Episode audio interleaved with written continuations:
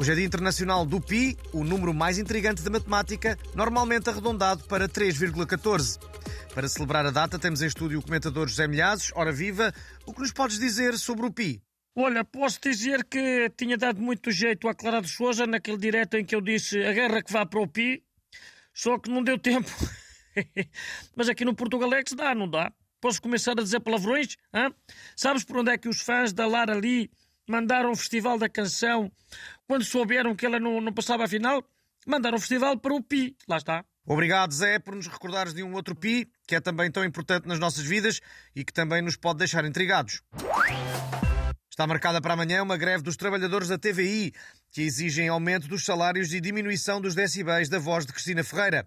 No momento em que gravamos este Portugalex, não sabemos se a greve será cancelada, mas já foi garantido que não haverá serviços mínimos. Há milhares de espectadores assustados com o impacto que este protesto terá nas suas vidas. Olha, é assim, eu acho que deviam garantir pelo menos uh, aqueles cartões que eles mostram de 5 em 5 minutos a dizer que foram a estação mais vista pelos espectadores com nomes começados por A ou, ou lá o que é. Isso e as fotografias da Rita Pereira a incendiar a internet. E também garantir as repetições do Inspector Max, porque há episódios que eu ainda só vi 157 vezes e assim não dá. Eu sou agarrado ao canito, o que é que querem?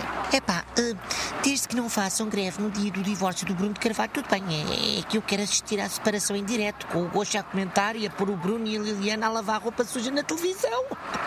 O público da TVI está a contar com isso, quer dizer, não nos falhem. E parece que a ex-CEO da TAP, a senhora Christine Camembert Coise, vai mesmo pedir uma indenização de mais de 3 milhões de euros por ter sido despedida sem justa causa. Vamos ouvir a análise do nosso comentador piloto, que continua a fazer questão de falar com o microfone dentro da boca, tal como faz quando se dirige aos passageiros dentro do avião.